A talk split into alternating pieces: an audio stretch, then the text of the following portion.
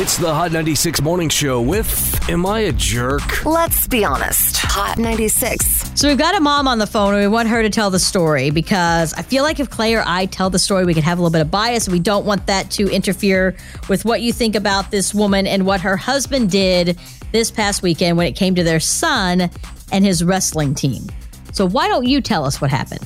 Hey, Sarah and Clay. So, my husband just pulled our kid out of wrestling, and I, I could use some help because he's only six years old, and, you know, he cries when he loses, which makes sense. He's six.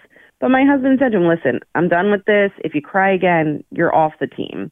And this past weekend, you know, he cries, and um, that's it. You know, my my husband said, That's it. I'm on the way home. He said, He's done. You're off the team.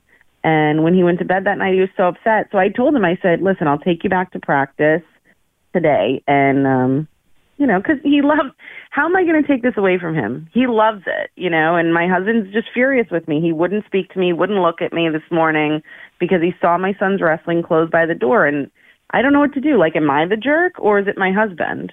So my brother was a wrestler and he would cry sometimes when he lost. And I've I've been to wrestling matches where, where the kids are younger and they cry. I've never heard of anyone pulling their kid off a team, but like everybody parents differently. Right. So if you're a wrestling parent, 812-491-9468, do you think the dad's being the jerk because he pulled him off the team because he was crying?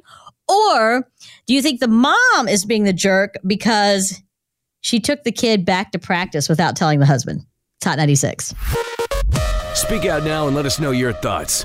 812 491 9468. Hot 96.